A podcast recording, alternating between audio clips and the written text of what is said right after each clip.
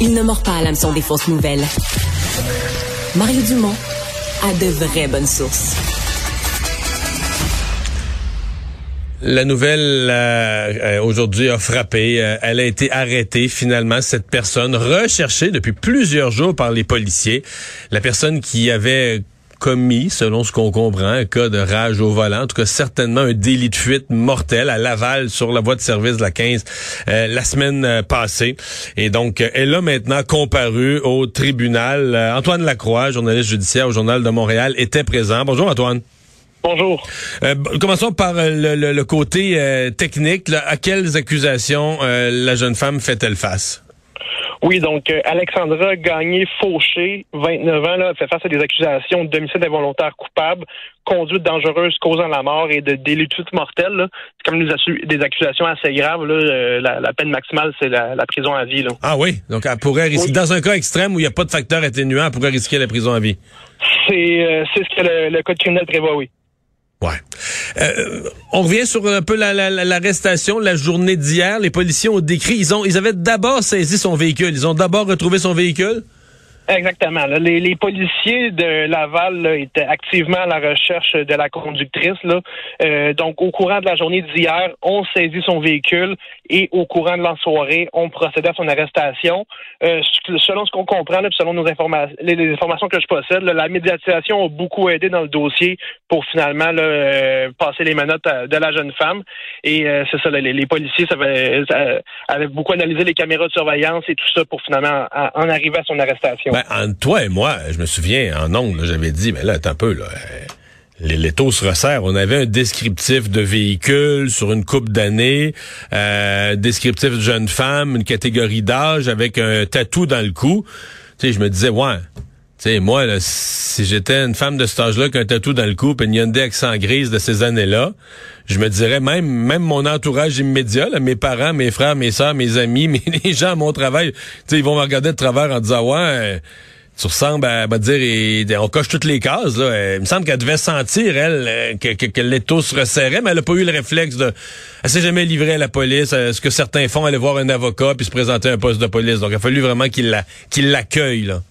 Exactement. Elle a eu, disons, toutes les chances du monde ou euh, en tout cas beaucoup de temps pour réfléchir à ce qui euh, ce qui lui est reproché, mais elle ne s'est jamais livrée aux policiers pour euh, dire regardez la, la, personne que vous recherchez, c'est moi. C'est les policiers là vraiment qui ont dû aller jusqu'au au bout de l'enquête là et procéder à son arrestation. Euh, description au palais de justice, est-ce qu'elle avait l'air... Bon, c'est quand même tout un événement qu'elle a vécu. Elle, ça a commencé avec un accrochage, mais elle, je suppose qu'elle a dû paniquer euh, quand elle a vu, peut-être qu'elle voulait le frapper, mais peut-être pas à ce point-là, je sais pas, mais est-ce qu'elle était paniquée aujourd'hui au palais de justice? Calme, triste? Euh? Et il y a beaucoup de détails là, qui manquent sur le, les, moments précédents l'infraction, mais euh, au moment de comparaître, là, elle avait l'air très émotive, un peu perdue, je dirais. Euh, c'est, c'est, mais c'est pas ses premières fois qu'elle se retrouve devant la justice. Là. Elle a quand même un dossier criminel, mais là, des, choses graves. Est-ce que c'est des choses, des, des petites balivernes ou des choses quand même graves? Ouais, euh, c'est même si c'est par voie sommaire, elle a déjà été accusée là, de, de possession d'armes à feu, euh, possession de drogue, euh, et c'est quand même une personne là, qui est très connue des milieux policiers. elle a multiplié les infractions au code de la sécurité, sécurité routière. Elle a été souvent prise pour des excès de vitesse, là, des, des fois jusqu'à 44 km au-dessus de la limite permise. ok. Non, non, non, mais là je commence à voir là, que ouais, ça, l'avocat de la défense, il va falloir qu'il pédale, parce qu'il il y a des, il y a des grelots après l'arbre. Exactement.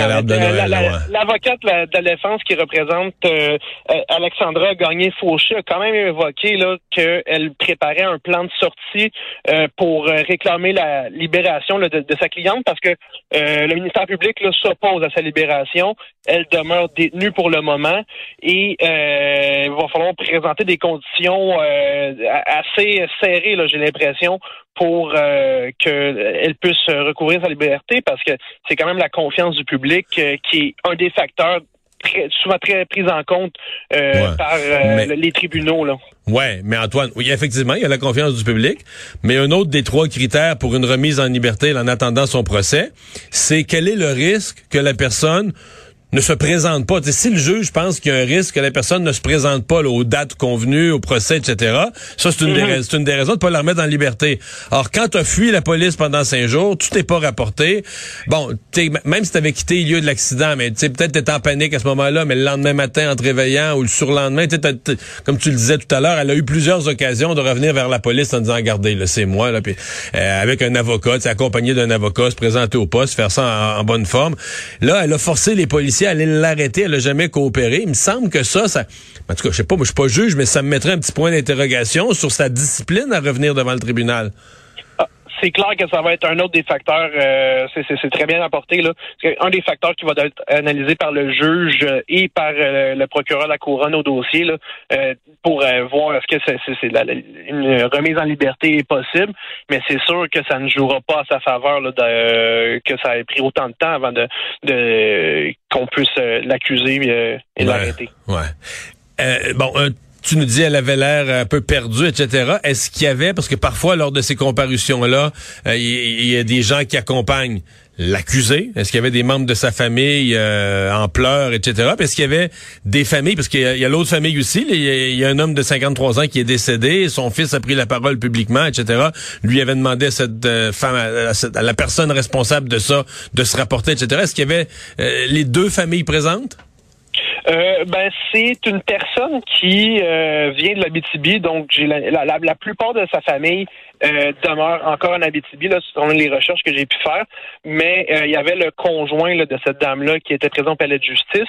Par contre, là, du côté de la famille de la victime, là, euh, Stéphane Taillon, il y avait de très nombreux membres de sa famille, de, des proches qui étaient qui tenaient à y assister. Hier soir, là, je m'entretenais encore avec le, le, fils de la victime. Pour lui, c'était vraiment important.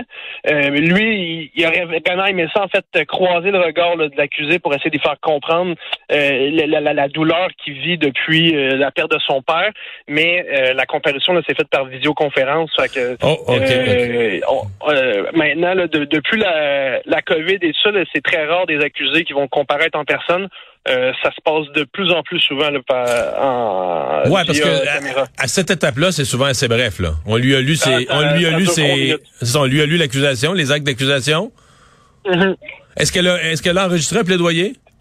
Elle a plaidé non coupable euh, pour euh, les trois chefs d'accusation auxquels elle fait face. À cette étape-ci.